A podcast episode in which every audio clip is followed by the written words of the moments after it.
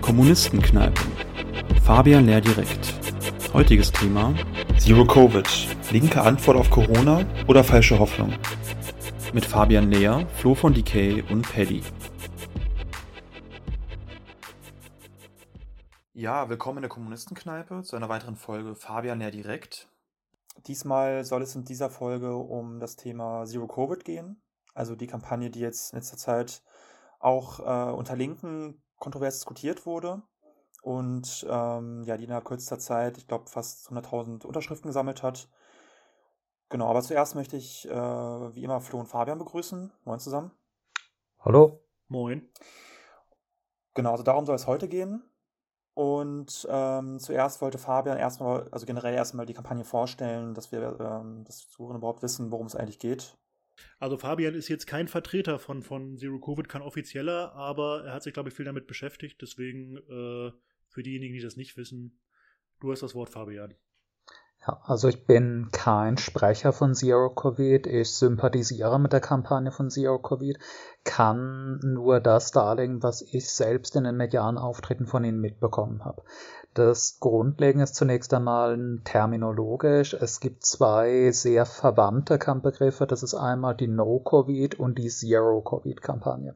Die No-Covid-Kampagne war das ursprüngliche ein Aufruf von mehreren Dutzend Wissenschaftlerinnen, die in einem großen Artikel, in einem Manifest dargelegt hatten, dass sie eine Strategie zur Ausmerzung des Coronavirus in Deutschland auf nationaler Ebene und dann europäischer Ebene fordern. Das wurde grundsätzlich übernommen, aufgegriffen von einer linken Kampagne namens Zero Covid, die die Zielsetzung der Ausrottung des Virus bis zu einer Inzidenz von Null teilt, dem aber einen dezidierter politischen Charakter gegeben hat, indem es nicht nur über medizinische Maßnahmen spricht, sondern fordert, dass die Kampagne zum Erfolg gebracht werden soll durch die weitgehende Schließung der Wirtschaft, bis das Virus ausgerottet ist. Die Kritik von Zero-Covid an der bisherigen Corona-Politik der europäischen Regierungen, insbesondere der deutschen und der österreichischen Regierung, ist, dass die kapitalistischen Regierungen in Europa immer nur eine halbe Seuchenbekämpfung gefahren haben. Dass man versucht hat, das Virus primär durch Einschränkungen des Privatlebens der Menschen einzudämmen, aber sich niemals getraut hat, das Kapital zur Kasse zu bitten, die Wirtschaft stillzulegen, bis das Virus auf Null heruntergefahren ist, man deswegen das Virus niemals wirklich kontrollieren oder etwas dämpfen konnte.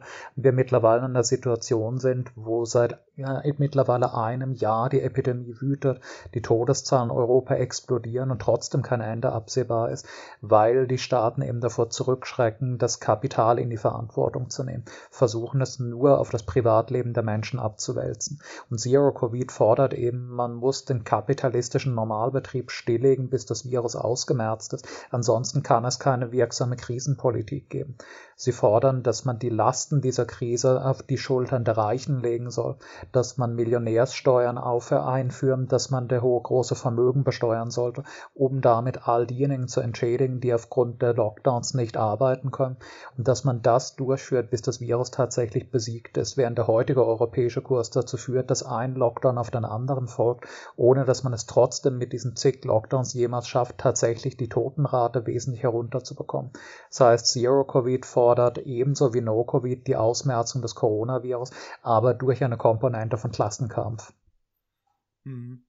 Okay, und äh, diese Kampagne wurde ja aufgegriffen von bürgerlichen Blättern, äh, überwiegend äh, sehr kritisch. Das Handelsblatt hat, glaube ich, auch empört darüber berichtet und so weiter. Aber auch in der Linken, also in der politischen Linken, äh, wird die Kampagne diskutiert. Äh, einige Organisationen haben sich weitgehend zustimmend oder solidarisch, kritisch äh, geäußert. Äh, andere Organisationen ähm, haben grundsätzlichere Kritik geäußert, äh, ohne jetzt alle Forderungen zu verdammen. Also das habe ich jetzt nirgendwo gelesen. Ähm, aber eine Kritik, die relativ früh kam, war die von äh, der SOL, der sozialistischen Organisation Solidarität. Da hat der Sascha Stanicic, Stanicic spricht er sich, glaube ich, aus, ähm, geschrieben, ich zitiere mal, Das Virus vollständig auszumerzen erscheint uns unrealistisch. Vor allem aber sind wir der Meinung, dass der Kampf gegen die Pandemie nicht mit Scheuklappen geführt werden sollte, sondern die gesellschaftlichen Folgen, insbesondere die ökonomischen und psychosozialen Folgen für die Arbeiterinnenklasse, die Jugend und sozial Benachteiligten mit bedacht werden müssen. Nicht wahrzunehmen oder bewusst zu ignorieren, welche hohe Belastung der Lockdown jetzt schon für große Teile der Bevölkerung bedeutet und wie groß der Unmut über willkürliche und unsinnige Maßnahmen sei. Also das spielt so ein bisschen an darauf, dass äh, in dem Aufruf äh, ja so psychosoziale Kategorien gar nicht bedacht wurden, wenn man einen harten Lockdown fordert, sondern oder höchstens monetär. Also es gibt Forderungen nach Lohnfortzahlung und soziale Abfederung. Ähm, aber Themen wie häusliche Gewalt, Kindeswohlgefährdung, psychische Krankheiten sind da, glaube ich, angesprochen, dass das nicht genügend äh, gewürdigt würde.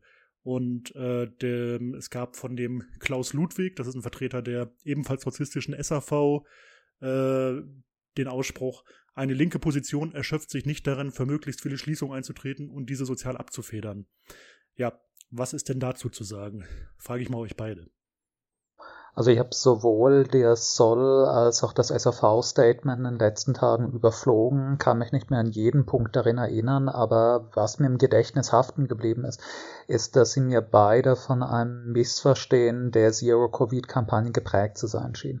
Die Argumentation von Zero-Covid ist ja gerade, dass dieser unendlich lange Ausnahmezustand, der uns mittlerweile wahrscheinlich alle psychisch zu zermürben beginnt, gerade das Resultat der mangelhaften Seuchenbekämpfung in Europa ist. Die Argumentation von Zero Covid ist, wir haben deshalb seit einem Jahr einen Ausnahmezustand, weil man niemals eine radikale Virusbekämpfung durchgeführt hat. Sie verweisen ja auf die Beispiele von Ländern wie Australien, Neuseeland, Thailand, Vietnam, Taiwan, der Mongolei, China, die es tatsächlich geschafft haben, innerhalb von einigen Wochen bis wenigen Monaten radikalem harten Lockdown inklusive Wirtschaftsschließung die Fallzahlen praktisch auf Null zu senken und dann zu einem gesellschaftlichen Normalzustand zurückzukehren. Dass wir das in Europa nicht können, ist ja gerade das Resultat, dass man das nie gemacht hat, dass man immer nur den Freizeitbereich beschränkt hat, immer nur versucht hat, die Mobilität der Menschen im Privaten einzuschränken, aber nicht im Berufsleben. Und dann diese, diese Lockdown-Maßnahmen sofort wieder aufgehoben hat, sobald die Fallzahlen etwas gesunken sind, was dazu geführt hat, dass wir nie auch nur in der Nähe von Null gekommen sind, sondern zwar die Dynamik der Epidemie haben bremsen können, dann aber sofort die Zügel wieder haben schleifen lassen, dann kam die nächste Explosion der Fallzahlen, man musste den nächsten Lockdown einführen. Das ging dann so, bis die Zahlen ein bisschen runter waren, dann kam der nächste Lockdown nach dem nächsten Wiederausbruch und so weiter ad infinitum. Mit dieser Strategie haben wir gerade die Epidemie gedehnt auf über ein Jahr, während andere Länder bewiesen haben, dass man sie innerhalb von Wochen bis wenigen Monaten ausmerzen kann. Das heißt, natürlich sind die psychosozialen katastrophalen Wirkungen der Lockdowns real aber die sind umso stärker, je länger dieser Ausnahmezustand andauert und nicht schwächer. Und was wir in Europa gerade machen, was die kapitalistischen Regierungen in Europa machen, ist die Verewigung des Ausnahmezustandes. Wir wären längst schon wieder in einem gesellschaftlichen Normalzustand, wenn man das Virus in Europa wie in Australien oder Neuseeland bekämpft hätte. Wenn man die psychosozialen Folgen des Lockdowns verhindern, diesen Kreislauf von Lockdown, Öffnung und wieder Lockdown bremsen und ausschließlich überwinden will, dann muss man eine radikale Virusbekämpfung Bekämpfungsstrategie fahren, bis die Inzidenz auf Null ist. Es geht, gibt einfach keinen anderen Weg. Wenn wir so weitermachen wie bisher, dann wird dieser zermürbende Ausnahmezustand noch zig Monate andauern. Also ich würde bei der Kritik. Äh, Patrick? Ja, ähm, genau. Also ich würde bei der Kritik zumindest zustimmen, dass, ähm, dass die psychosozialen Folgen eines Lockdowns zu wenig also Beachtung finden, zumindest im Aufruf von den Punkten, die man bisher so kennengelernt hat aus der Kampagne und dass da auf jeden Fall Bedarf besteht, also das mal ähm, ja, spezifisch noch zu berücksichtigen und, und ähm, da Forderungen nochmal irgendwie nachzulegen, die das dem gerechter werden. Ich würde aber Fabian im Kern zustimmen, dass ja, das Argument ist ja, dass sozusagen jetzt, also durch diesen Zickzackkurs in den letzten äh, Monaten oder letzten Jahren insgesamt, wir halt in einem Zustand sind, ähm, wo halt ständig Lockdowns eingeführt werden, dann gibt es Lockerungen, dann wieder Lockdowns und dieser Zustand gerade, ja gerade sozusagen ähm, zu diesen Folgen führt, also auch zu den psychosozialen Folgen und, und äh, für die Menschen also unerträglich macht. Und ähm, genau, also das Argument ist ja sozusagen, dass man da rauskommt, eben durch einen kurzzeitigen ähm, auch Shutdown der Wirtschaft, um das eben zu durchbrechen. Ähm, deswegen würde ich da teilweise zustimmen, dass auf jeden Fall die ähm, ja, psychosozialen Folgen mehr Berücksichtigung finden sollten. Äh, finde aber das Kernargument an sich ist auch nicht so überzeugend. Hm. Also das geht ja so ein bisschen in die Richtung lieber ein Ende mit Schrecken als ein Schrecken ohne Ende. Ähm, es wäre ja sehr wünschenswert, ähm, wenn wir mit einem äh, harten Lockdown, der auf absehbare Zeit dann irgendwie äh, auch beendbar ist, also wenn damit natürlich auch die massiven psychosozialen Folgen äh, minimiert werden könnten. Äh, wahrscheinlich hätte es dem Aufruf gut getan, das noch ein bisschen mehr zu würdigen. Äh, natürlich kann so ein Aufruf jetzt nicht Konzepte für sowas vorlegen. Ähm, eine Erwähnung wäre wahrscheinlich nicht schlecht gewesen. Aber es gibt ja auch durchaus Zweifel daran, ob äh, die medizinische Zielsetzung, die dort irgendwie angegeben wird, äh, überhaupt realistisch ist. Darüber können wir vielleicht später nochmal diskutieren. Ähm, es gibt aber weitere linke Kritik. Ja.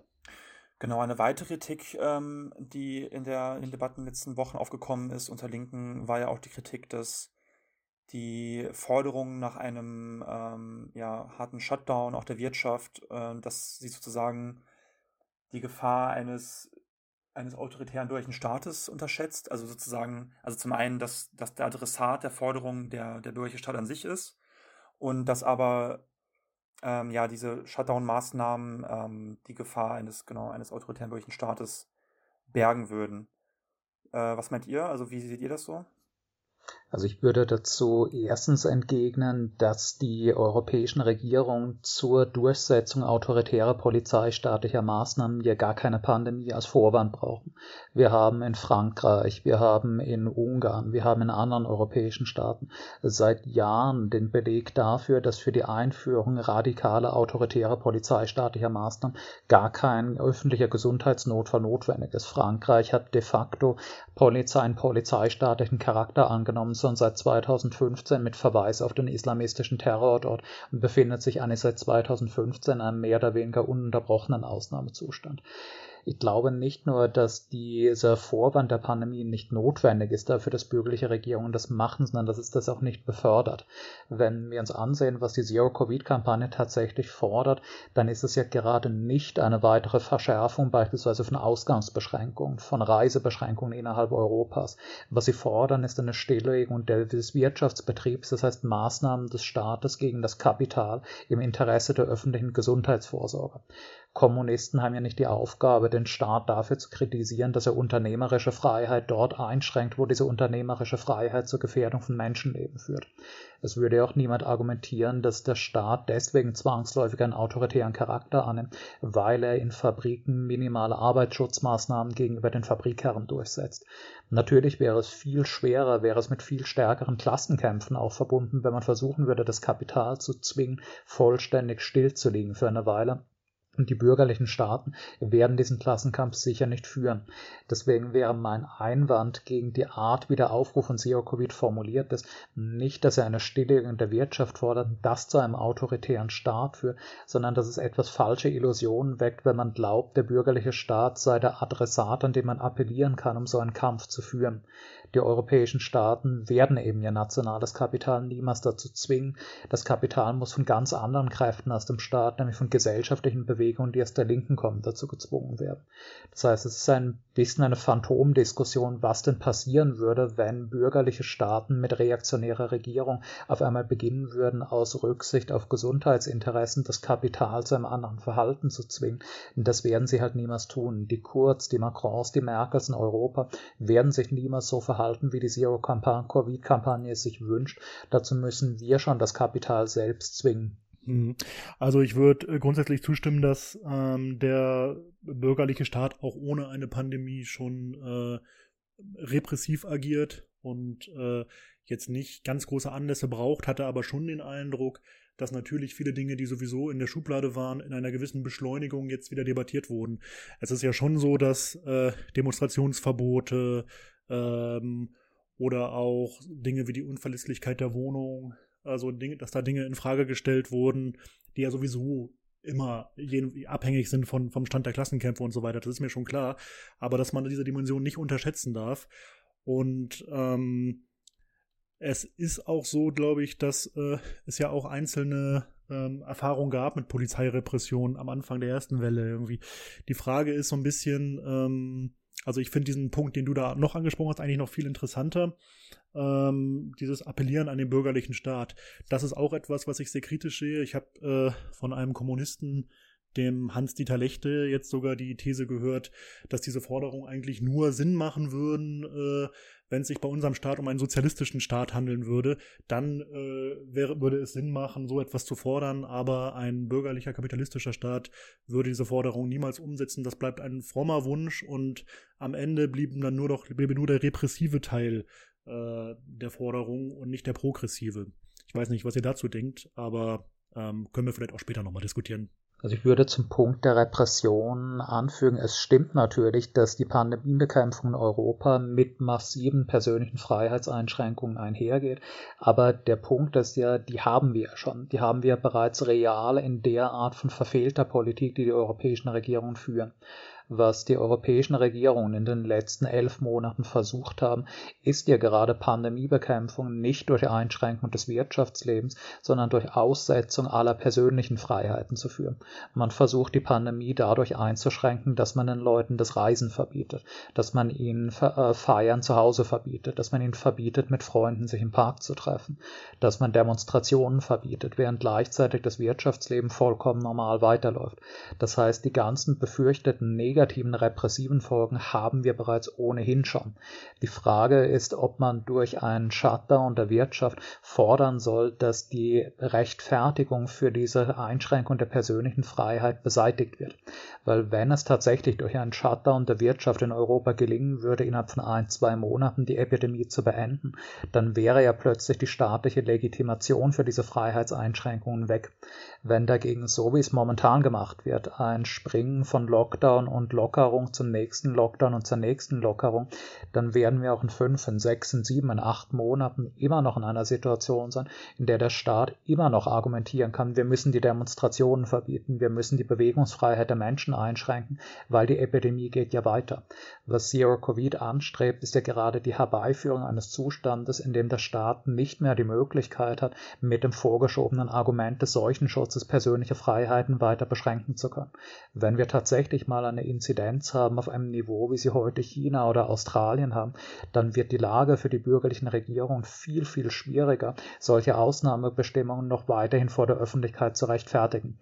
Das heißt, meine Kritik wäre, schon eher, dass man sich schärfer in diesem Aufruf von der Illusion hätte distanzieren sollen, der bürgerliche Staat sei der Adressat, von dem man eine solche Politik erwirken kann. Aber wenn er eine solche Politik fahren würde, dann würde ich nicht sehen, warum die eine stärkere Repression herbeiführen sollte, als sie ohnehin schon herrscht. Also, ich muss sagen, also ich sehe auch durchaus die Gefahr, dass ähm, in der aktuellen Situation, in der Corona-Krise, dass ein solcher Ausnahmezustand ausgenutzt wird von bürgerlichen Staaten für eine weitere Einschränkung von Grundrechten.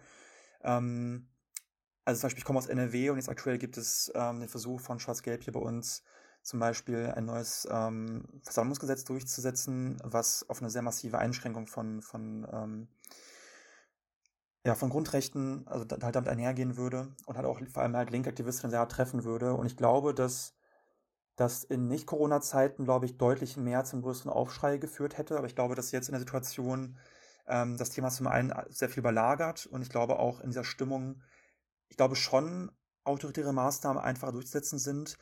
Ähm, allerdings, es gibt ja den Vorwurf, dass die Kampagne irgendwie, Zitat, äh, halb totalitäre Fantasien irgendwie hegen würde. Ähm, und das, da würde ich auch widersprechen. Also zum Beispiel also Länder wie jetzt Neuseeland oder Australien haben ja, also die sagen auch so als Vorbild, äh, also dienen von der Zero-Covid-Kampagne, ähm, hatten ja auch einen sehr, sehr strikten Lockdown und ähm, Shutdown von weiten Teilen der Wirtschaft. Und also die, diese Staaten sind jetzt nicht irgendwie zu ähm, brutalen Diktaturen irgendwie verkommen. Und ähm, die Menschen genießen dort heute bei deutlich geringeren Infektionszahlen, also mehr Freiheiten als die Menschen aktuell in Europa oder in Deutschland. Deswegen ähm, finde ich da den, den, die Kritik jetzt auch teilweise etwas übertrieben, muss ich sagen. Gut, dann äh, kommen wir zum nächsten Punkt. Und zwar gibt es da auch noch die Kritik an der Kampagne, dass ja die Forderung nach eines Shutdowns von weiten Teilen der Wirtschaft ähm, gar nicht realistisch sei. Es gibt halt zum Beispiel von, von diesem Demirovic-Artikel, ähm, also die Kritik, dass dass es halt, also dass halt weite Teile Wirtschaft eigentlich zu relevant sind für die Grundversorgung und damit die Forderung eigentlich gar nicht umzusetzen sei. Ähm, was ist da eure, eure Meinung zu?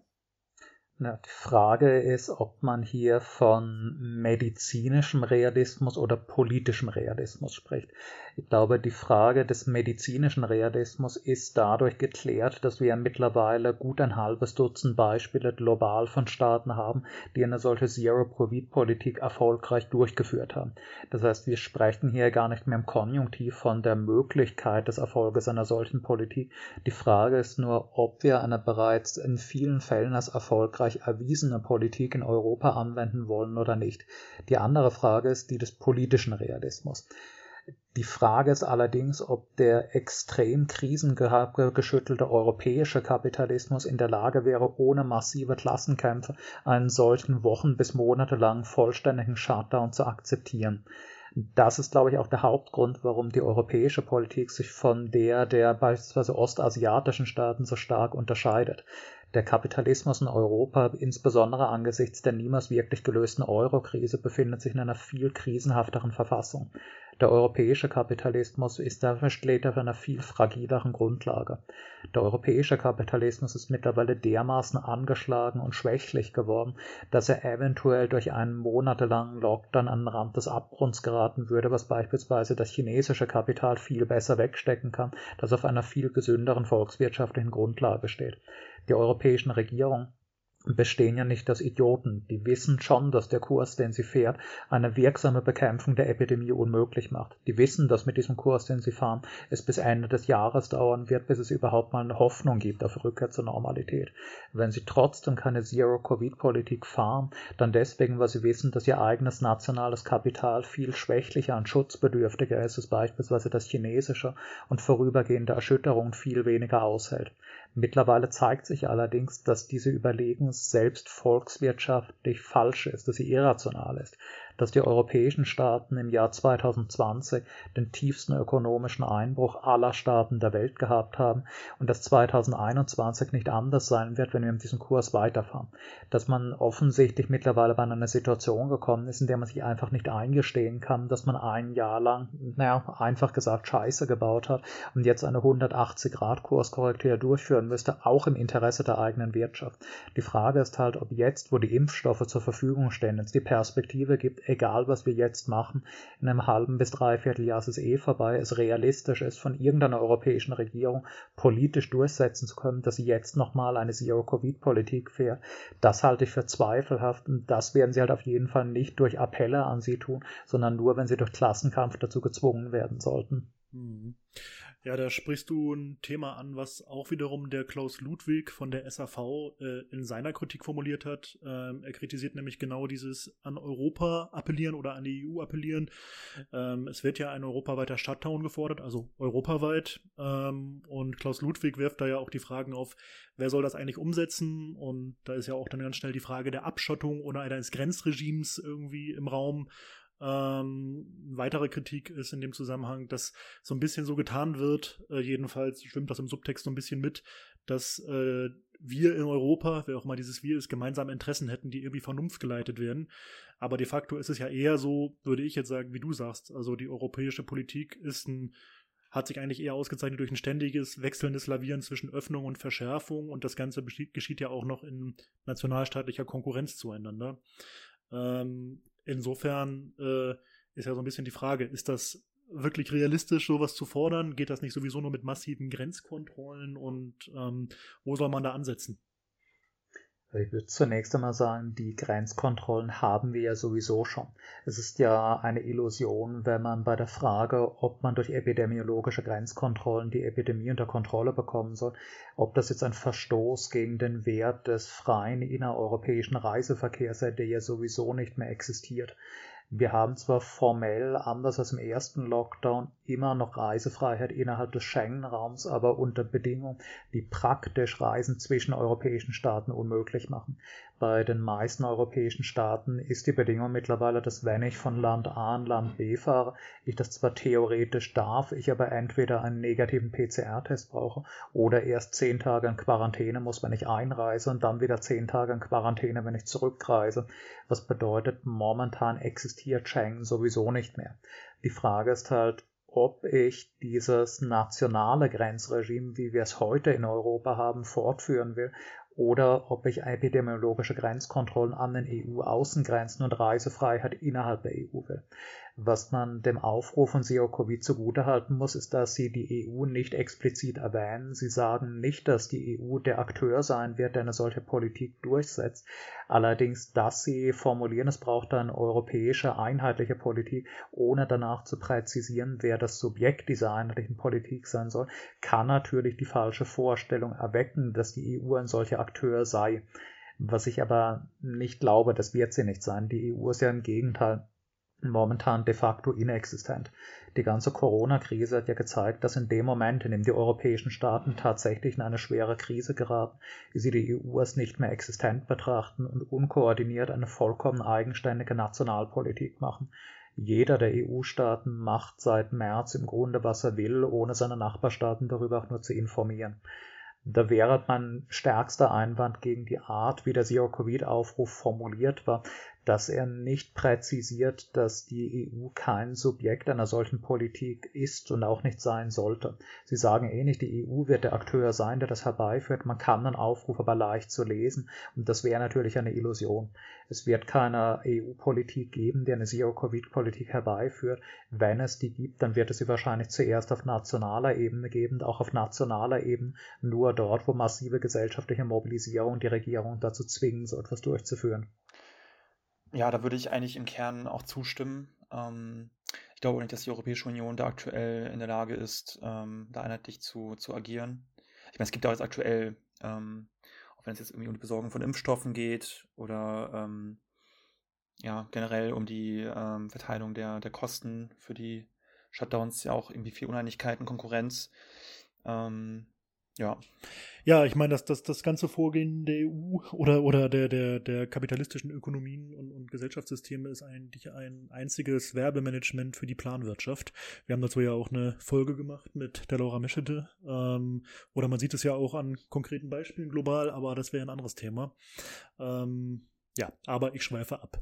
Also die Frage ist vielleicht, ob ich mir jetzt stelle, also wenn wir jetzt davon ausgehen, dass, dass es das sagen ein, also ein europäisches eigentliches Handeln unrealistisch ist, ähm, was jetzt konkret für die Kampagne bedeutet. Also macht es damit zu sagen, die Kampagne damit weniger umsetzbar? Weil, also ich weiß nicht, wie, was meint ihr? Es macht, das es macht die Kampagne nicht überflüssig, aber ich glaube, man muss realistisch sein in der Erwartung, was sie erreichen kann, selbst wenn ihre Entwicklung sehr gut verläuft. Äh, ich glaube, der Schwerpunkt der Kampagne müsste darauf liegen, weil heute in Europa nun einmal die Nationalstaaten die einzige Realität sind, die EU sich verabschiedet hat, auf nationaler Ebene eine Kampagne für eine Zero-Covid-Politik in den einzelnen Nationalstaaten zu führen, die dann eine Vorbildwirkung auf andere Staaten haben wird. Ich erwarte aber auch nicht, dass es innerhalb der nächsten ein, zwei, drei Monate in irgendeinem bedeutenden europäischen Staat eine Wendung hin zu einer Zero-Covid-Politik geben sollte selbst wenn die Kampagne jetzt noch hunderttausende Unterstützer gewinnen sollte, das wird nicht dazu reichen, Deutschland oder Österreich oder die Schweiz innerhalb der nächsten ein, zwei Monate zu einer solchen Politik zu zwingen, insbesondere angesichts der Perspektive des Impfstoffs. Es zeigt sich ja mehr und mehr, dass die europäischen Regierungen darauf spekulieren, jetzt wo der Impfstoff da ist, wird er innerhalb der nächsten Monate als Wunder lösen und die Epidemie sowieso beenden. Jetzt ist es zu spät, noch sinnvollerweise irgendwas an der eigenen Politik zu ändern was natürlich eine zynische Politik ist, die innerhalb der nächsten Monate, bis es deutlich wärmer wird, wahrscheinlich noch zu Zehntausenden bis Hunderttausenden weiteren Toten in Europa führen wird. Ich fürchte allerdings, dass es dafür durch Mobilisierung der Öffentlichkeit in einem bedeutenden europäischen Staat eine Änderung dieser Politik zu erzwingen mittlerweile zu spät ist. Was die Zero-Covid-Kampagne bewirken kann, ist darzulegen, dass die Katastrophe, die in Europa geschehen ist und immer noch geschieht, eine systemische Folge des kapitalistischen Systems und der Interessen der Nationalstaaten Europa ist dass die Corona-Katastrophe in Europa ein eklatanter Ausdruck des Scheiterns des europäischen Kapitalismus ist und dass es ein inhumanes System ist, das gestürzt werden muss.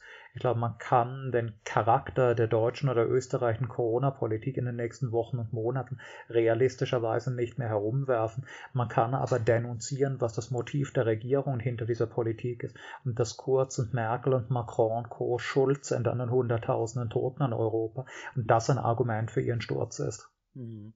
Also ich glaube auch nicht, dass eine, dass die Kampagne bewirken kann, dass eine grundlegend andere Corona-Politik gemacht wird.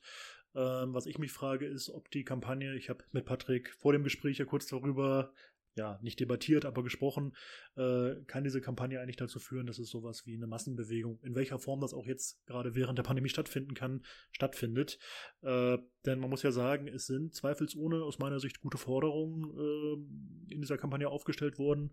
Eine sehr zentrale greift ja direkt das Eigentumsrecht auf, also die Aufhebung des Patentrechtes äh, für den Impfstoff äh, die Sache wird verbunden mit einer grundsätzlichen Kapitalismuskritik. Es gibt viele soziale Forderungen, die sowieso äh, auch außerhalb der Pandemie gestellt werden.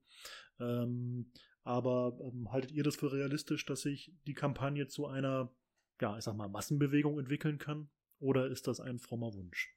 Ich würde mal optimistisch sagen angesichts der Tatsache, dass die Corona-Skeptiker-Bewegung von rechts in den letzten Monaten es mit vollkommen ihrer Kritik an der staatlichen Corona-Politik geschafft hat, eine Massenbewegung zu initiieren, wäre ich doch zuversichtlich, dass es auch möglich sein kann, innerhalb der nächsten Monate eine vernünftige von links kommende Kritik an dieser Corona-Politik zu popularisieren.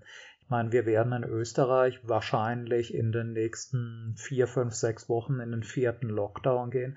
Deutschland wird wahrscheinlich seinen dritten Lockdown auch irgendwann im März oder April haben. Die Bevölkerung wird ihnen irgendwann innerhalb dieses Frühlings die Schnauze so voll haben, dass sie, glaube ich, empfänglich, immer empfänglicher werden wird für eine stichhaltige, vernünftige linke Kritik an der unsozialen und zynischen Politik der europäischen Regierung bezüglich Corona. Was die Linke bisher versäumt hat, ist meines Erachtens die Formulierung einer Kritik an der staatlichen Pandemiepolitik, die nicht in Verschwörungstheorien ableitet, aber gleichzeitig darlegt, was für eine Katastrophe die Krisenpolitik von Merkel, Kurz, Macron und Co. ist. Und das ist eine Lücke, die von Zero Covid gefüllt wird. Mit Zero Covid gibt es endlich eine hörbare, schlagkräftige Kampagne, die versucht darzulegen, dass es notwendig ist, das Virus zu bekämpfen und die europäischen Regierungen gerade dafür angegriffen werden sollten, dass sie das nicht tun und nicht dafür, dass sie es auf Sparflamme tun. Und ich bin zuversichtlich, dass man Menschen mit Vernunft eher erreichen kann, als mit den Wahnsinnsforderungen der Corona-Skeptiker der letzten Monate. Also ich sehe jetzt auch, dass äh, sich jetzt zum ersten Mal für die Linke in Deutschland, ähm, also nicht, in Deutschland, auch in Österreich zum Beispiel, ähm, ich sag mal, ein Fenster öffnet, eine ja, eine, eine öffentlich wahrnehmbare Position zu entwickeln und auch wieder Handlungsfähigkeit zurückzugewinnen, ähm, die man auf jeden Fall nutzen sollte.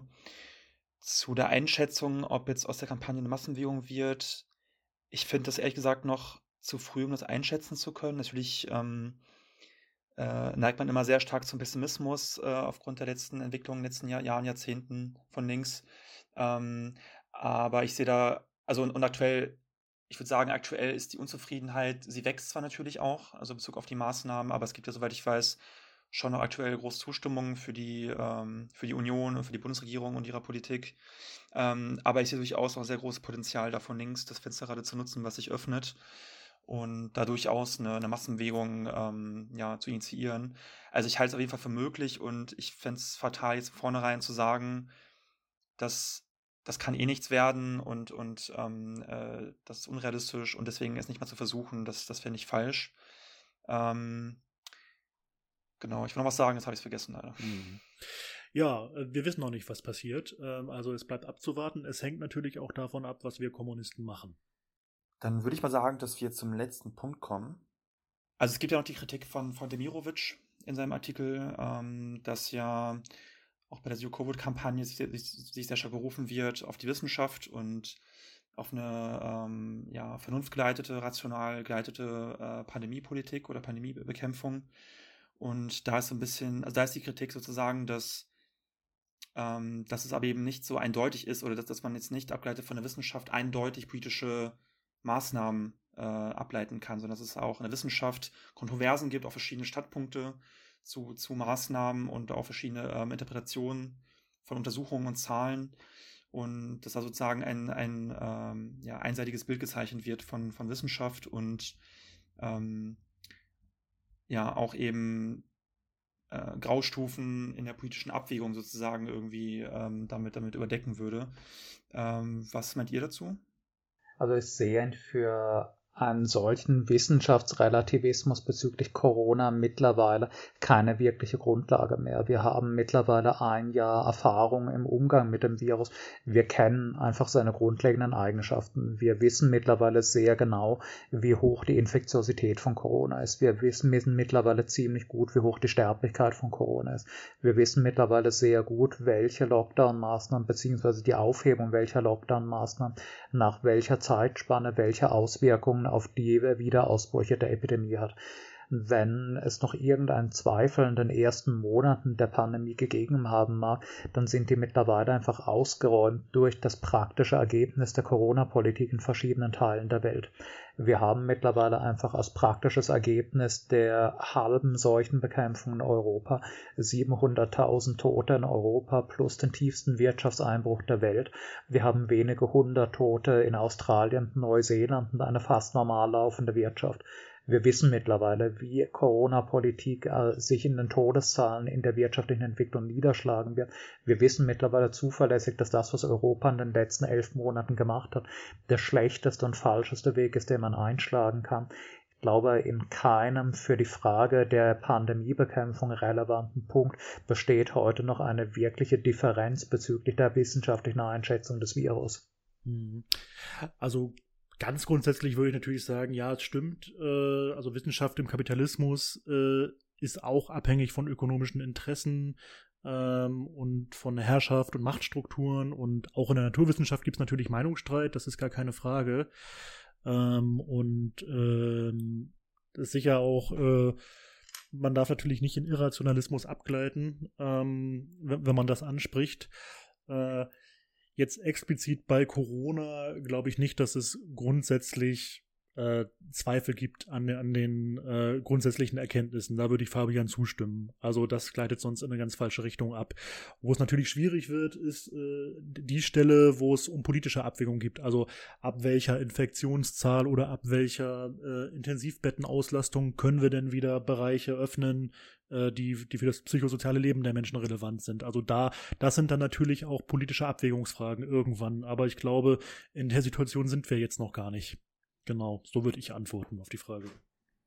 Ja, da würde ich eigentlich euch beiden in der Hinsicht zustimmen. Also ich finde die Kritik jetzt auch nicht sehr überzeugend, muss ich sagen. Ähm, ich sehe durchaus auch die Gefahr, dass man damit vielleicht auch ähm, ja auch Kritik vielleicht, vielleicht abbügelt, immer mit, dem, mit der Berufung auf die Wissenschaft und, und auf, äh, auf Zahlen. Aber ja, ich, ich finde auch, dass, ähm, dass in Bezug auf die Zero-Covid-Kampagne die Kritik da jetzt, also mich jetzt zumindest jetzt nicht so überzeugt.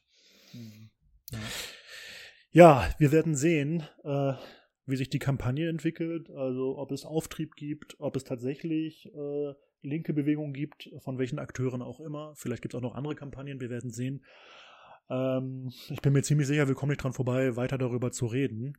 Für heute würde ich mich aber erstmal bei euch beiden bedanken. Ähm, und ich würde sagen, bis nächstes Mal. Tschüss. Ciao. Tschüss.